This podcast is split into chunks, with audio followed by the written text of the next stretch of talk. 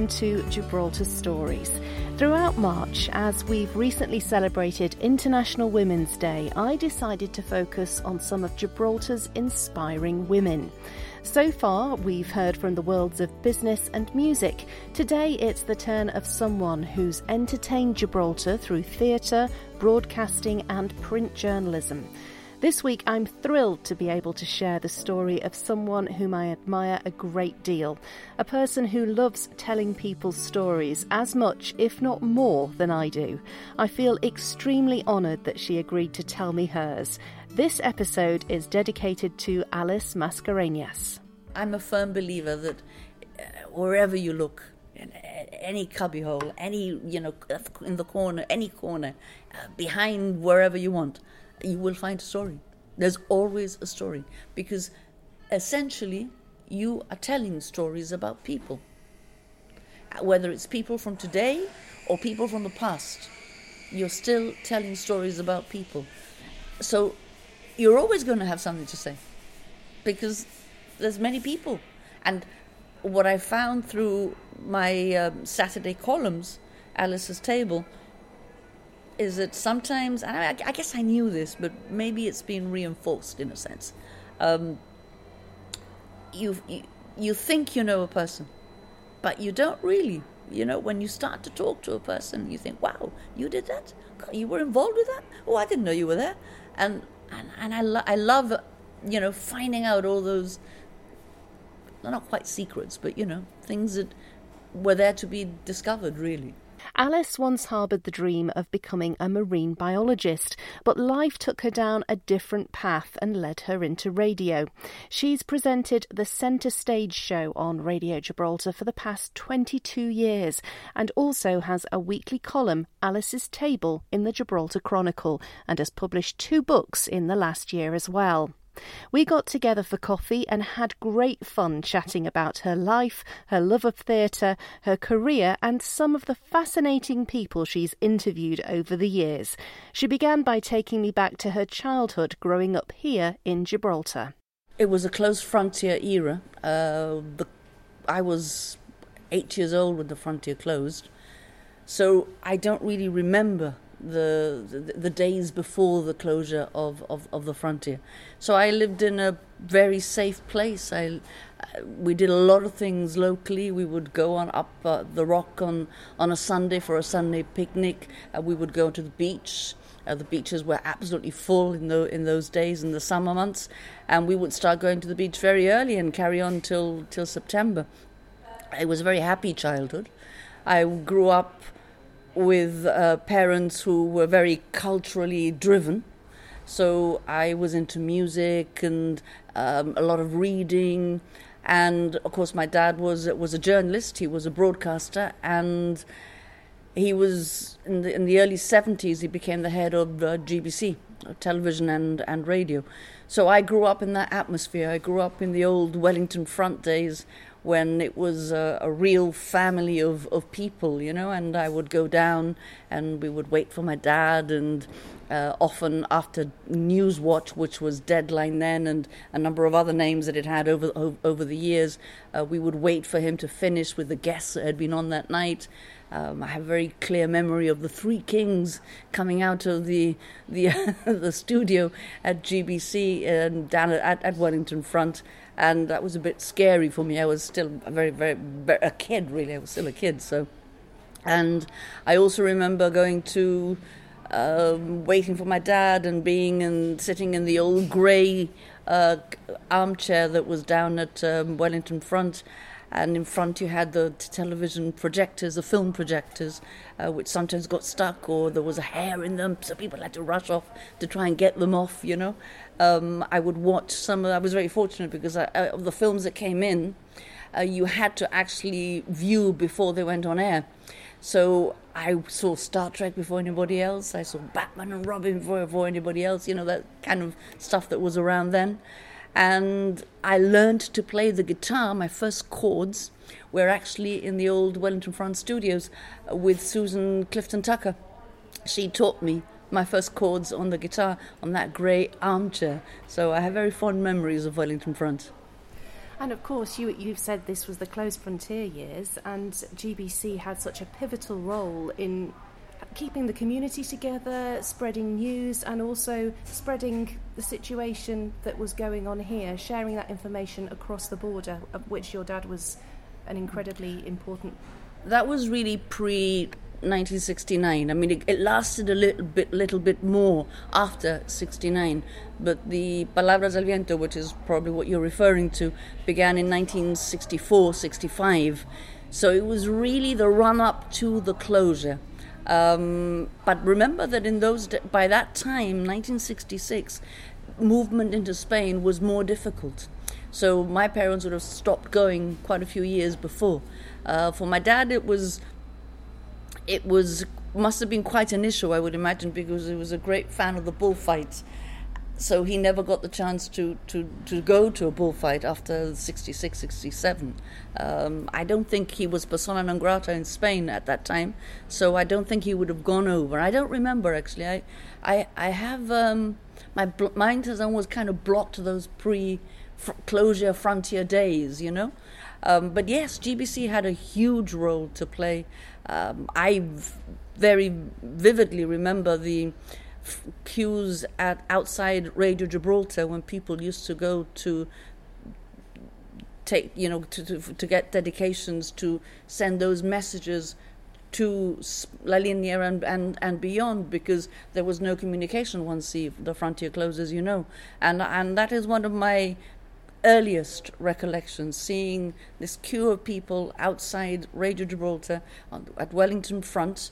Of course, TV was at one end and radio was at the other then. And there's dedications being taken down, you know, messages across to, to their families in Spain. I also remember going to the frontier where, where people were showing their babies across the fence, you know, so that people on the other side could see the newborn babies or they were shouting messages across. We didn't have family in Spain, so for us it was just a question of going and look and looking. I assume that we went because my dad was in the media, so he was, you know, he was gathering information and and and so on. Um, but in the 1970s, certainly television and radio had a big part to play as well because we were an enclosed community, and they introduced a lot of television programs, they, you know, a lot of live programs. Radio, of course, was, was just slightly different to what it is today, but it had important programs like the Discos Dedicados, which the, were the ones that used to send the messages. And it just kept the spirit of Gibraltar going, really, you know. I, I, I think they it was the pioneering days of radio and television, really. Radio just started in 58, and GBC started in 64, 65.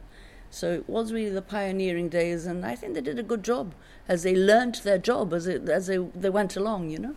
Well, that's it because you were you were completely isolated here. It was a one-way conversation of these these dedications that were going out from families, but also something I find quite amazing is the fact that Gibraltar is such a small community, and yet there was this ability to unite and, and provide these services for the wider community mm. that other places in the world wouldn't have that were, you know, double, treble, four times the size. Yeah. Well, we had to get on with it, really. You, you had to make the most of what you had, you know, and during that period we had a lot of things going on in the schools.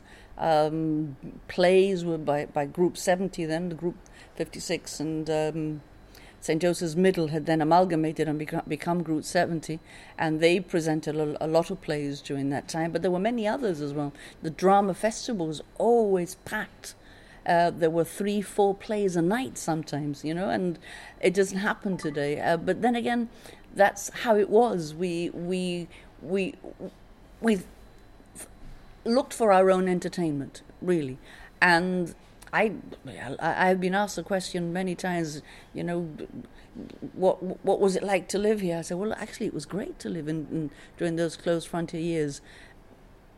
All right, so I didn't actually go out and see farm animals till I was much till I was in my teens, but that didn't matter really. You know. Um, I think it was it was a great family environment, and we would go with our friends to the beach and like you do today, but slightly different because you had to be there. You couldn't go anywhere else, you know. And then there was the Scalextrics where you actually went round and round and round and round the rock all the time. Um, I I think it was a great way to grow up, to be honest with you. I can imagine that. I've heard that from, from other people who were of a similar age yeah. to you at the time, and, and, that it was an incredibly safe place where you had a, huge amount of freedom that you probably wouldn't have yeah, had. I think we all have very fond memories because precisely because of that, because it was a safe environment, because you could move around easily.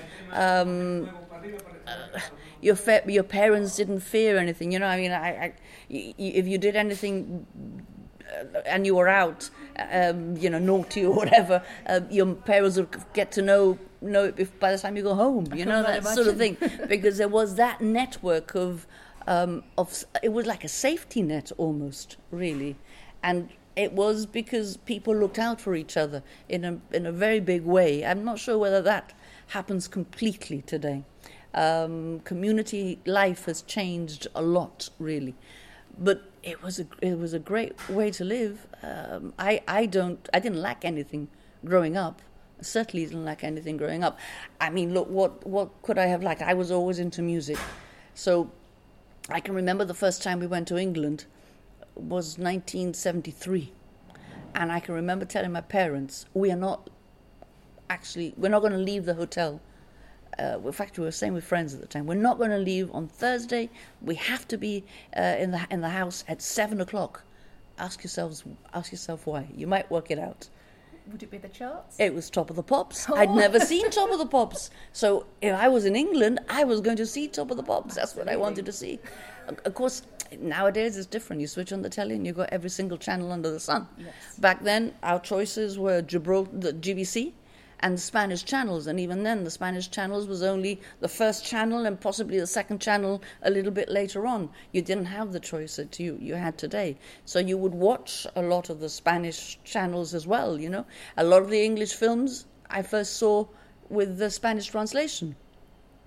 So sub- subconsciously, Spanish was being put into you, if you like, in, in, in a sense.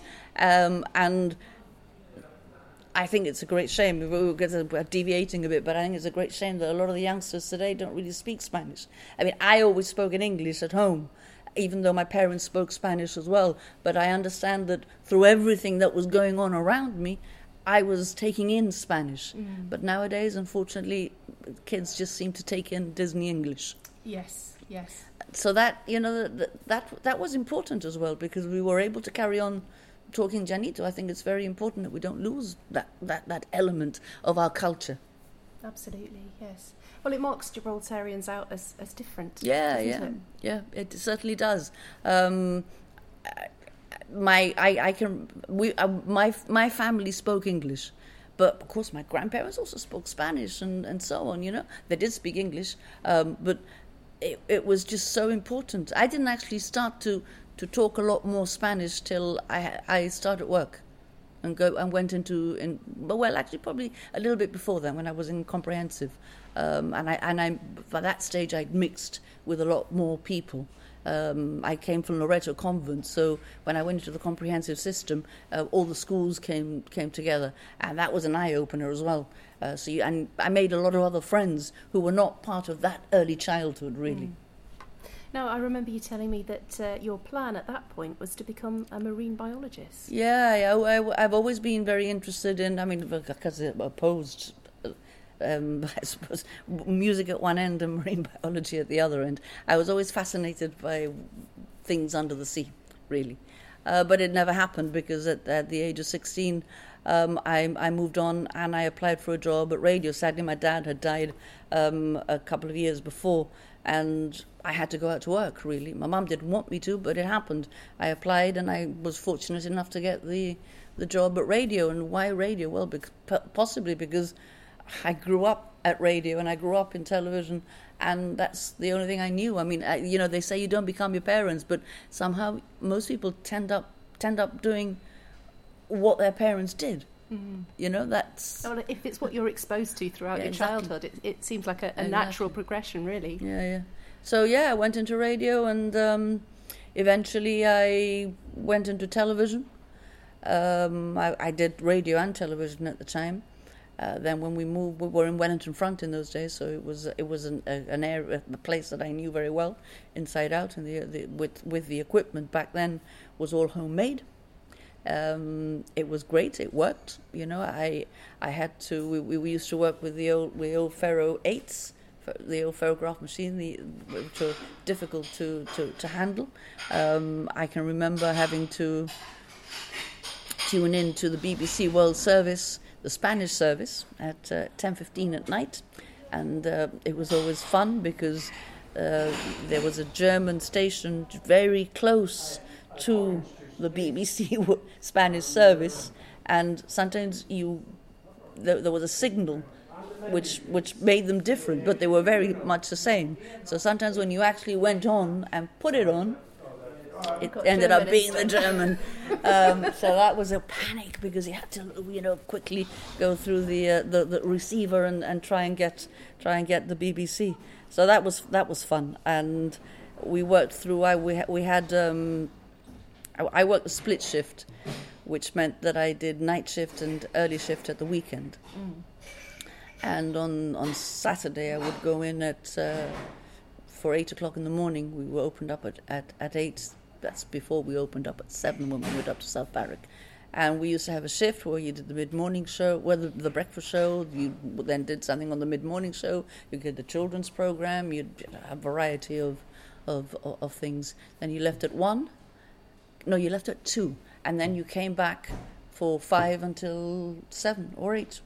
And then the next morning it was exactly the same. And then during the week you would do the, the night shift, which you had a split shift on, on the on the Wednesday as well but then on by the Monday, Tuesday, or whichever shift you were on, you would work from five forty-five to midnight. Goodness, I hadn't I haven't spoken about it in a while.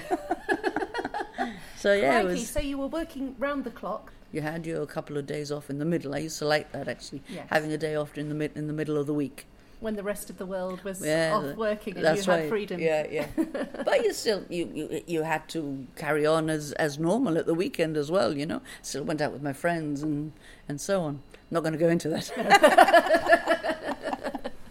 that can stay quiet. Yes.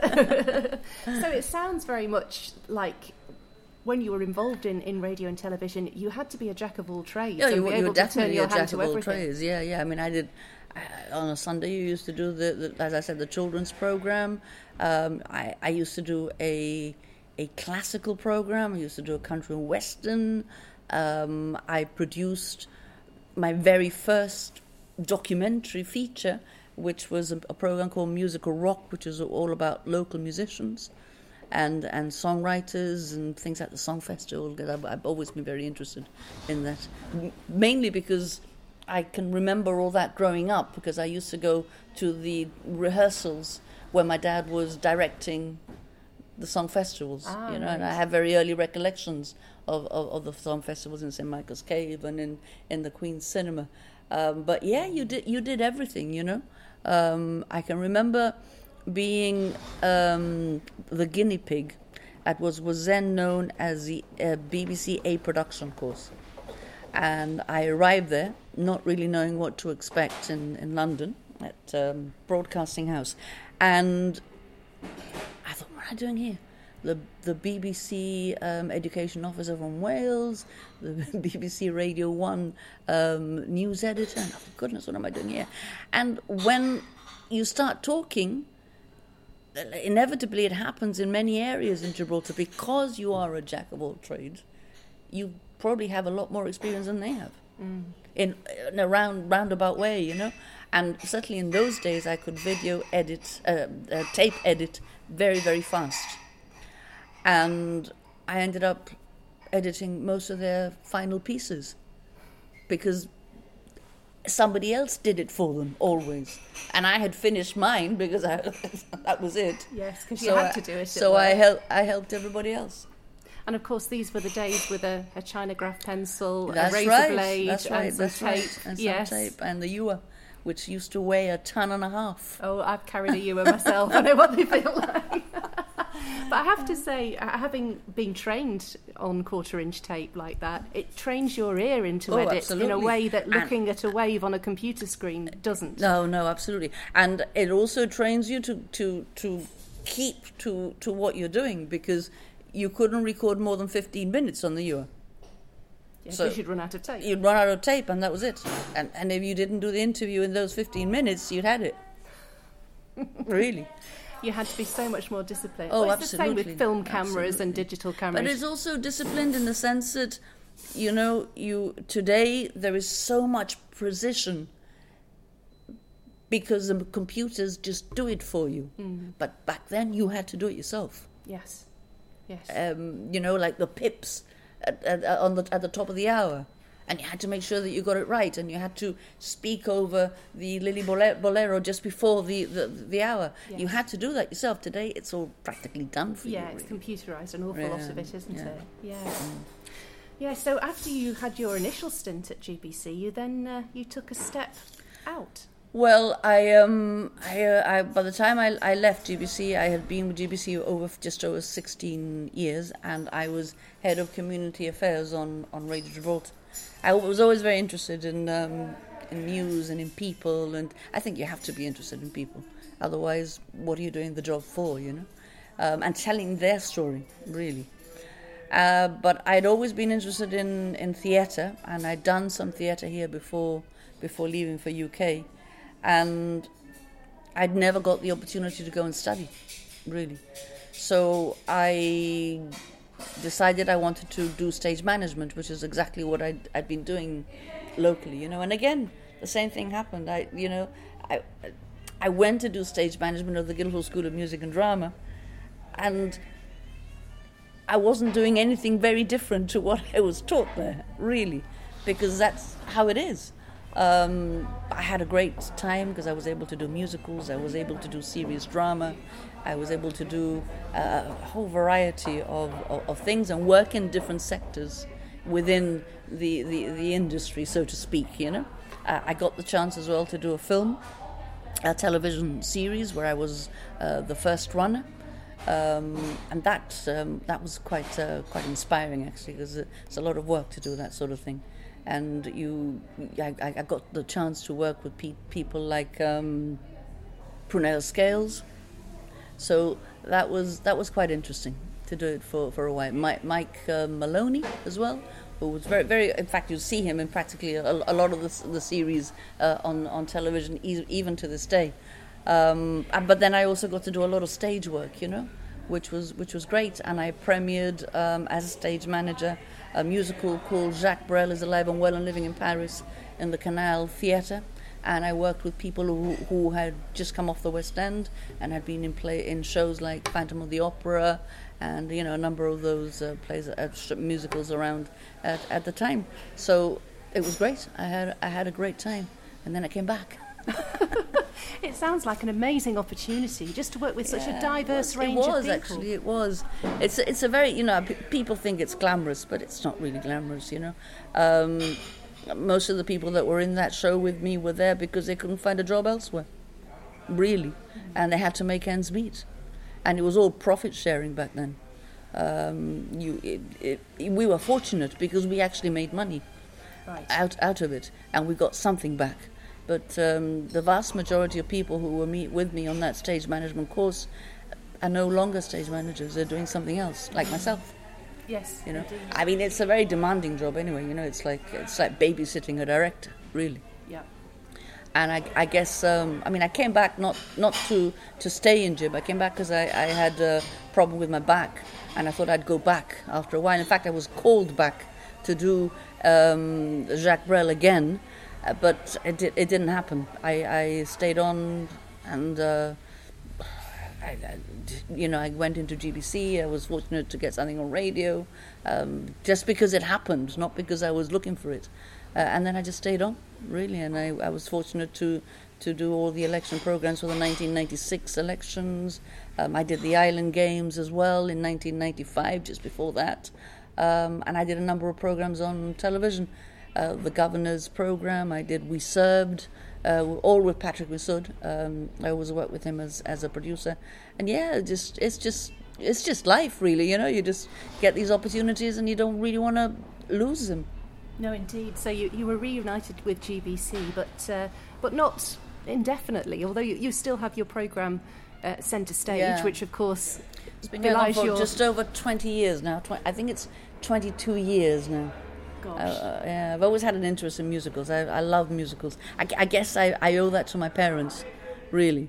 Um, I just, I love Rodgers and Hammerstein and Lerner and Loewe and Cole Porter and, you know, Irving Berlin, all, all, all, all that. Um, I'm, I'm I, yeah, I do like modern day musicals, but really the old stuff is the stuff that's going to survive into the future. Always does, you know. Absolutely. So uh, you took a, you took a leap though, didn't you? I did, yeah. From broadcasting to print. Uh, yeah, I did. I um, I I uh, I was cons- I, was working with GBC not full time. I was working as um, as a freelancer really um, for a long time, and I eventually. Because of the elections, uh, went into the newsroom as well, and, and, and worked in the newsroom with Stephen Niche and uh, and the whole team there. And then Dominic Searle came knocking at my door and asked me if I would join the Chronicle as a features editor. And I thought about it, and I thought, well, yeah, why not?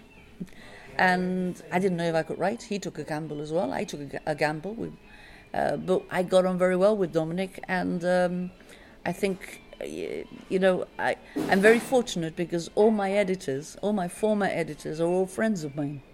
So I guess that says something about them and about me. Um, and within a week of being in the Chronicle, I already had my first front page story, you know. But on many occasions, Dominic will call me in and say, You're still writing for radio. You know, you've got to stop doing this. You're still writing for radio. It's a very different skill, isn't it? Absolutely, yeah, yeah. But I, I, I like to view what I do in as in as as, a, as an article, if you like. Um, I I never really stopped being a broadcaster, and and even now, I I don't just say I'm a journalist. I'm a broadcast journalist. Um, radio was was uh, I I think most people you you yourself would say there's something about radio which is very very special Absolutely. and certainly I I think I got I was very fortunate to have worked with people like um, Peter Canessa, um, George Duboulay, Christine Clifton Seiler, and Richard Cartwright. We were the team at Radio Gibraltar then, and we really were a family, you know, um, and we're still very good friends today, even even today. And radio has got that. I don't know. There's something about it. I, I can't really pinpoint it, you know. But as I was saying, I use, I get my articles and how, what do I do? Well, what I do is what I used to do on radio. I, I kind of build a documentary come feature. That's really what I do, and I have my pieces that just come together, and uh, that's what I enjoy doing. You know, I've always worked alone because even, e it's it's different in in in newsprint. Uh, on radio, you're working as a team, but really, when you're doing the show, it's you on your own, and and it's your personality that that, that, goes through.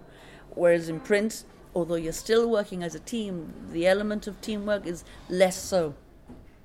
It's it's a different kind of, of work, you know, and you're very much on, on, on your own, writing your own stuff. It's your own thoughts and, and, and the way you put it across.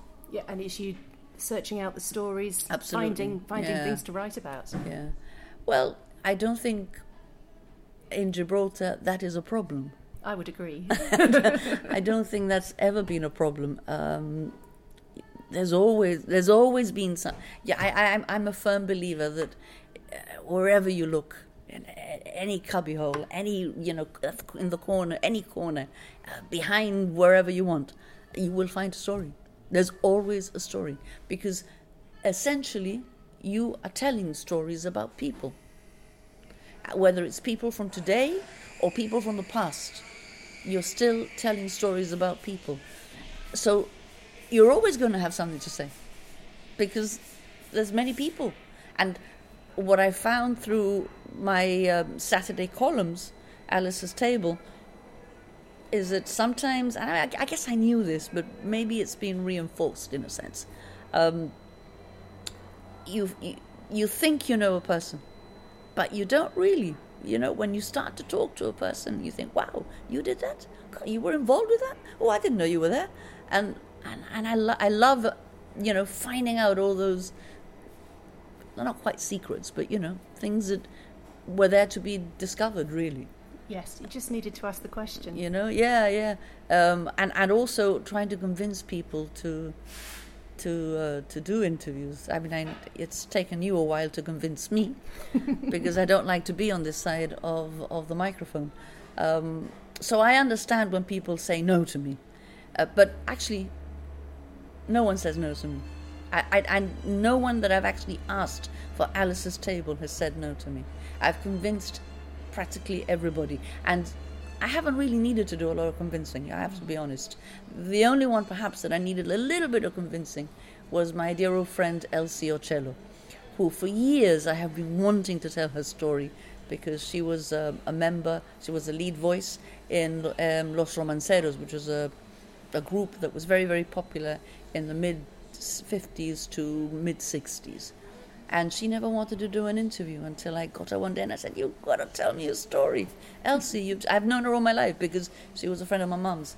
Um, and she said yes, and you know that, that was that's great. I love those stories because I finally achieved something that I've always wanted. You know, say tick tick tick tick it off. You know, one yeah. one of your your your your lists on on your list.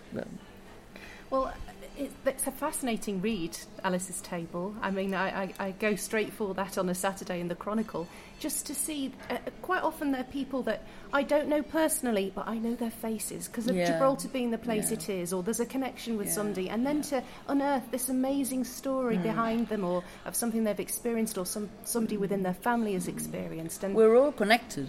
Absolutely, really, we're all we're all connected locally, and I, I think I've been able to look, take somebody like, for example, Patrick Vela, who I speak to quite a lot. I've known all my life. And suddenly one day, I mean, I, he, he and I have something in common. We love musicals. So when we talk, we talk about theatre. And essentially, we talk about musicals. And he, in fact, introduced me to a number of people like Ethel Merman and uh, a number of names from, from show business, from, from the musicals um, that I subsequently discovered myself, you know. So I'm very grateful to him that he kind of opened up a new horizon for me, really. But uh, talking to him one day, he says, Oh, because I got pictures of Doris Day. And I said, Doris Day, Patrick? What do you mean, Doris Day? and he's, he'd actually met Doris Day, and he met quite a lot of stars like Anna Neagle. Um, and it was fascinating because he had an interest in that, and I didn't know he worked at the airport terminal, you know, many years ago. As the stars were coming and going. Uh, yeah, you know, so it was it's fascinating when you uncover something like that, you know. I loved doing Oswin Falquero the other day um, because I always wanted to tell the story of Edison Lighthouse uh, and the, the local group that just missed out on that opportunity of becoming Edison Lighthouse. Uh, I think those are important. They can't be lo- those stories can't be lost. You know, you know and, and it's it's sad if they're lost. Um, I've recently done um, again. It's taken me a while to do uh, an interview with Johnny Hammond talking about the Hammond Studio and his father and how the Hammond studio came about and who recorded in there and so on. You know, it's it's all it can, sometimes it's all a bit sketchy, but you talk to people and you, you try to you, you, you come up with a story you know it, it is there at the back of people's memories it is it is there it's not easy sometimes especially when, when people are older you've got to take them one way and then take them another and then eventually come back to the middle and meet them you know, and you do get the story eventually. I just love those stories. I, I wanted to tell the story of Leni Mifsud Um, why, you may ask? Because my dad was a good friend of hers. I, wake up to her paintings every day at home, and one particular painting was one of my favorites. And I have very, very fond memories of being in her studio as a child and going to art lessons with her. And then later on, I remember going to the art center, and she actually posed one day for us And I've got a sketch of her that I did. I'm not a bad drawer, but anyway, I did. I, mean, I can't paint, but for, for my life, but um, I've got it, you know. And I had huge. I, I, I, she was such an amazing persona. She was a woman bigger than life, you know, so large and so full of life and vibrant. And I wanted to bring that to my column because I thought it was very important that people don't forget that, you know. And I remembered um, Willa Vasquez, Batsheva Peralta, and Jane Langdon, the Serfati sisters, of course, they were Serfati before they, they all married, that they also went, they were older than me, but they went to her studio, and I wanted to recreate her studio. I wanted to recreate that element of my past, you know. And through Tony Lombard, who he allowed us to go into the house where Leni Mifsud lived with her sister Carlota. And I recorded an interview with the three of them there. And we, we were, it was wonderful because we could all remember, you know, when you walked in and where the, the paints were and where all the paintings were and what hung there and inside all the, the stuff that she'd brought from Madrid. And, and great, that's what I want to do. I want to recreate a moment in our history. Reading that particular column, you could, as a reader who didn't know Leni Mifsud, and mm. I don't know the, the subjects of your your article, mm.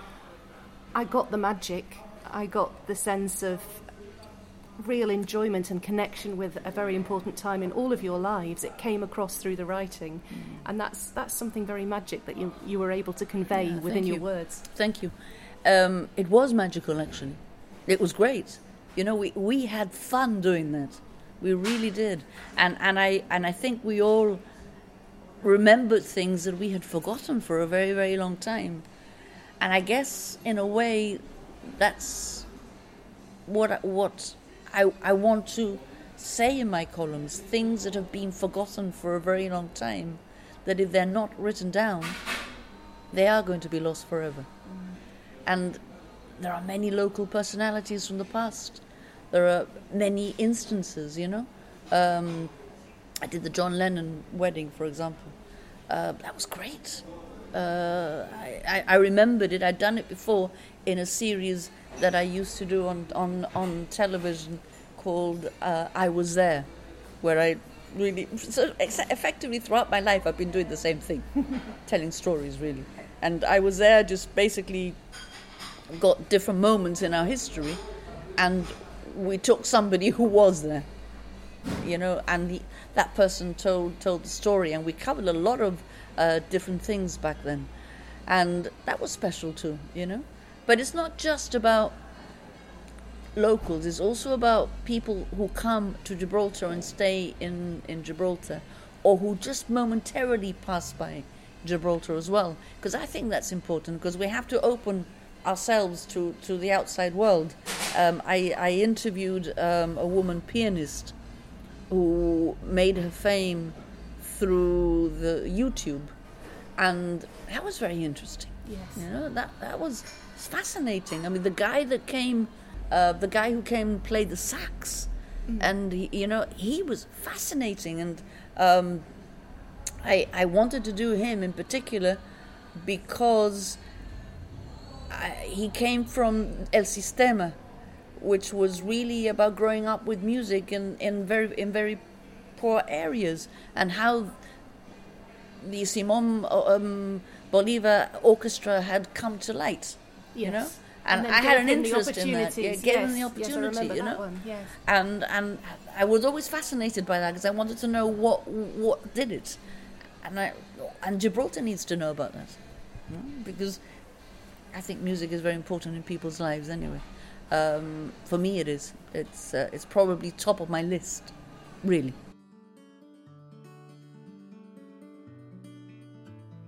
You're listening to Gibraltar Stories, and in this inspiring Gibraltar Women episode, Alice Mascarenhas has been sharing memories from her life and career to date.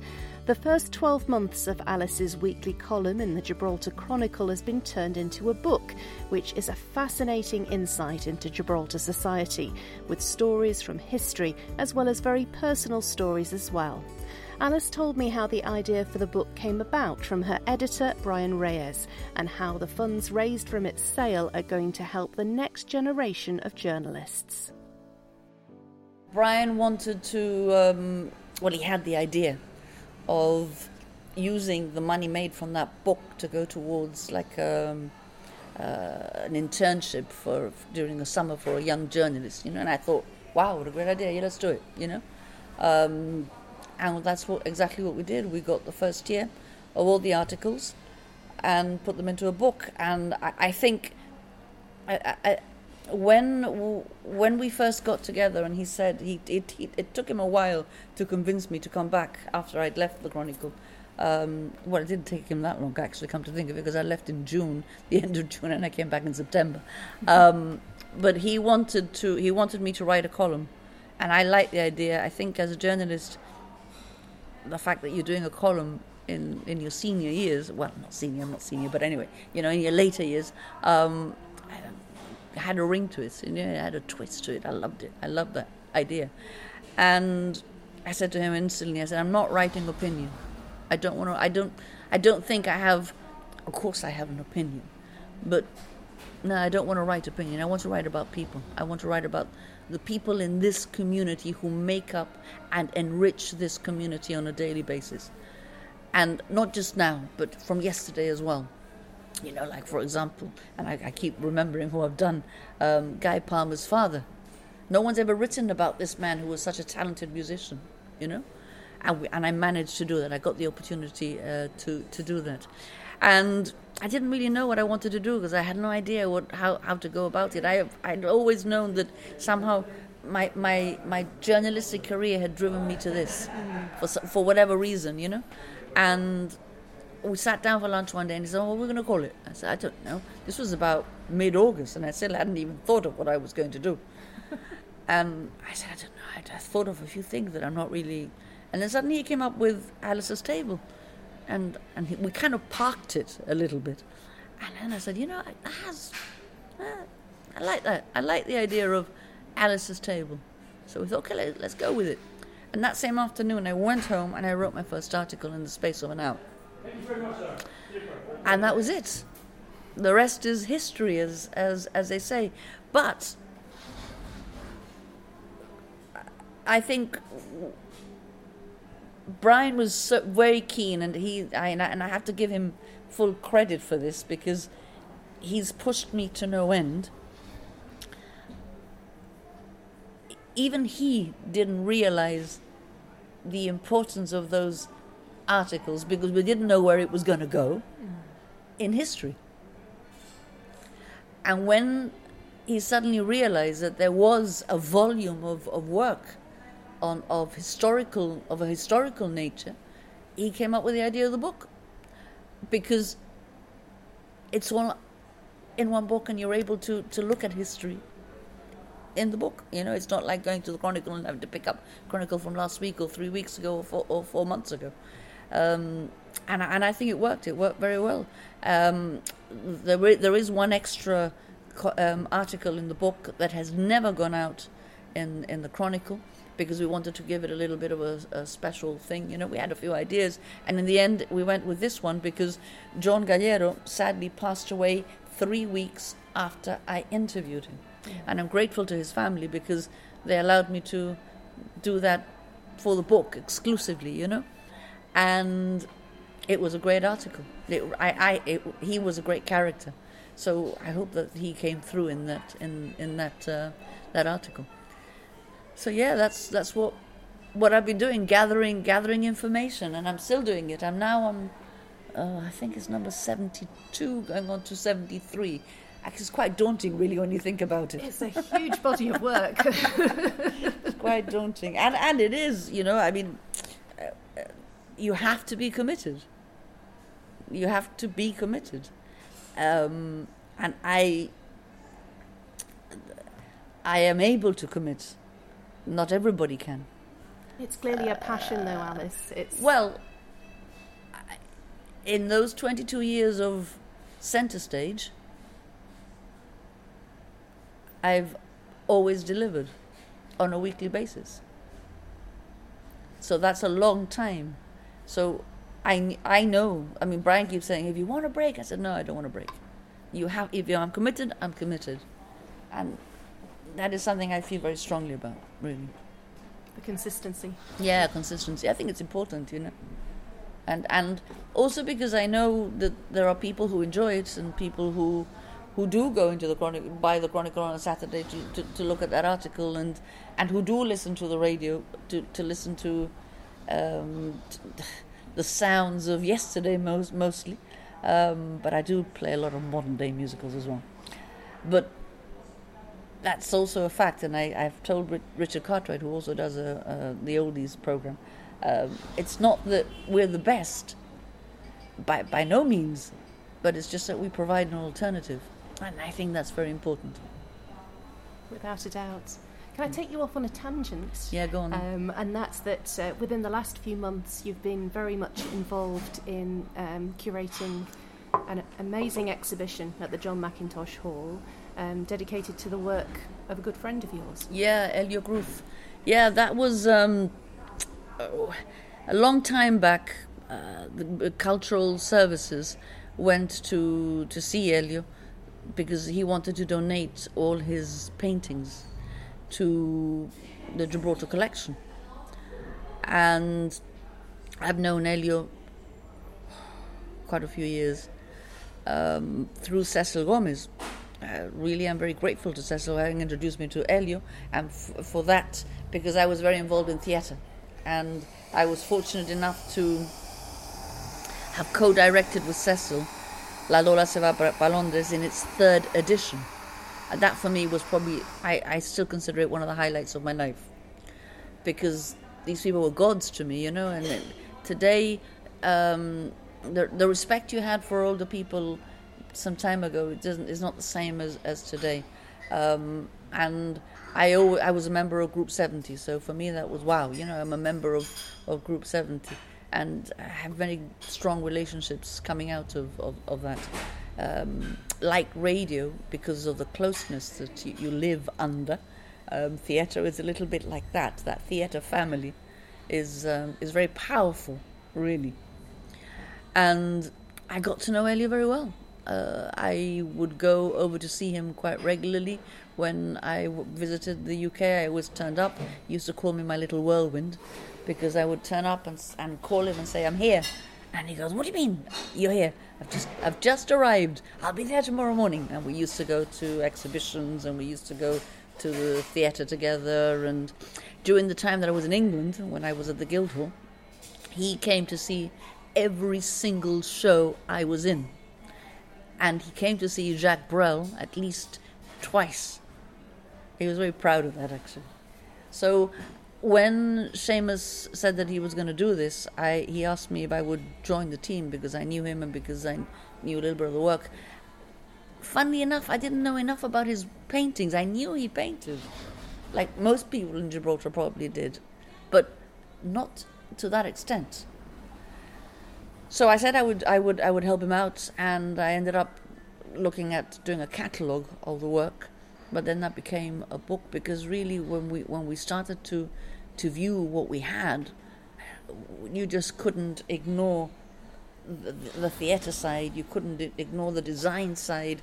You couldn't ignore a number of things. You know, like he wrote La Plegaria to the Virgencita de Europa uh, we, uh, and he was me- one of the original members of Los Trovadores. So my goodness, what a story to tell, you know. And I got to do it. I got to do it, and and really, I did it from a personal point of view. You know, um, I write as a journalist. I don't. I'm not an author. I mm. write as a journalist, and Ellie was very close to to my heart. So in a sense, I knew the people around him. I knew the people who knew him, and I was able to kind of bring all that together through interviews as well because the book has got a number of interviews in different facets of, of, of, of his life. Um, and the people who knew him, like, for example, the late Mario Finlayson, who was with him in the Calpe Institute, um, Cecil Gomez, obviously, uh, Humber Hernandez, Mari Carmen Azzopardi, all great friends of his, you know. And they each gave me a little bit of Elio in a very different kind of way. And then it was the volume of, of work um, the paintings were amazing. I mean, some of his his stuff. When you think at the time he painted them, he was way ahead of his time.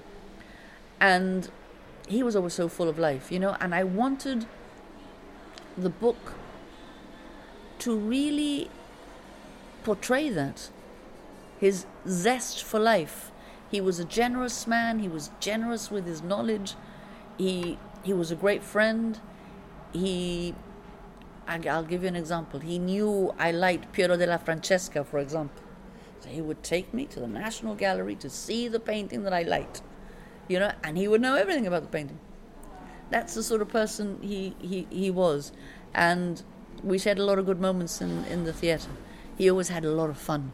And it, and, and it was bit, fun. So there's, there's one bit in the book actually that you mentioned that you'd gone over to London, you hadn't told yeah. Elio that you were going, and you'd gone straight to the theatre. And he was there. Yeah, I, I was. We were walking to the theatre. In fact, with my cousin Samantha.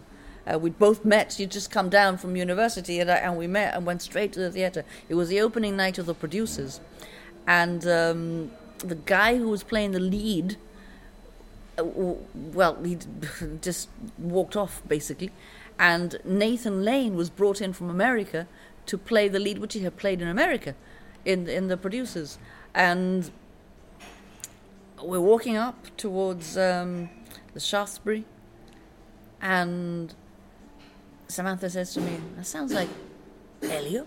I said, "No, it can't be Elio. Can't be, can't be." And then she goes, "Yeah, it sounds like Alan." No, no, it can't be, can't be. We would turn around the corner and there were Alan and Ellie, and they were going to see the same show as us. Of course, I should have known better because I knew he was going to go and see that, you know, especially with Nathan Lane in it. And we, go, we were in the dress circle, and we were literally three rows above him. And if we enjoyed it, we enjoyed it even more because he just burst into laughter every two seconds. Uh, it was just so funny, yeah, yeah. And then there was the, the, the occasion when he went to see a play with Maggie Smith, and she'd won an Oscar. She'd just won an Oscar, and um, Cecil and he were, were were in the stalls, and at the end of it, nobody applauded or brought brought her back, and he just got up and started to applaud. And Cecil tells me the story. He started to applaud and say, Eto inglese, eto inglese. They don't know what they're doing. They don't know what they have. that was Ellie. That was Ellie. It was whipping up the crowd. yeah, yeah. You just couldn't believe that they hadn't given her a standing ovation, you know, because of she had just literally that week won the Oscar. Gosh. You've achieved such a lot in your life. You've done so many amazing, diverse things, um, and you're very much a role model to lots of people coming Thank in your you. wake. Um, can I ask you, who is your role model? Wow, I guess my mum was my role model. Um, because she was always there. She was there supporting my dad in his career and supporting me in my career. Uh, and she was, um, uh, if, if if you got something wrong, she would tell you. You know, she. she I, and a lot of people used to say that because I was an only child, I was spoiled, but I can assure you I wasn't. I guess she was my, my first role model.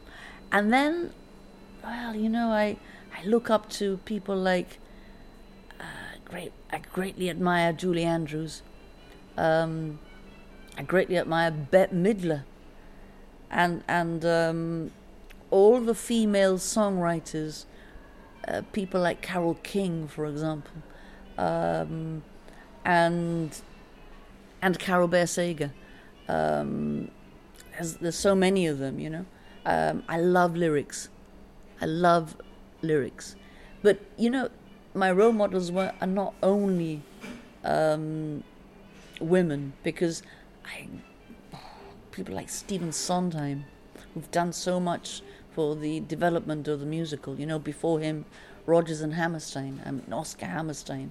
Goodness, read those lyrics. They're not just sugary like people tend to tell me. They're not, you know and I find a lot in that, you know. And those people, their thoughts, and the way they've written stuff, um, I, I, guess a lot of them are, are, are, part of that role. I don't have one, you know, role model, but I guess my mum would be the first one.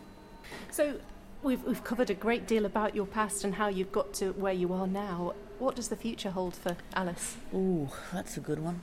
Um, I don't know really. I'm kind of still um, trying to find a structure to my retirement.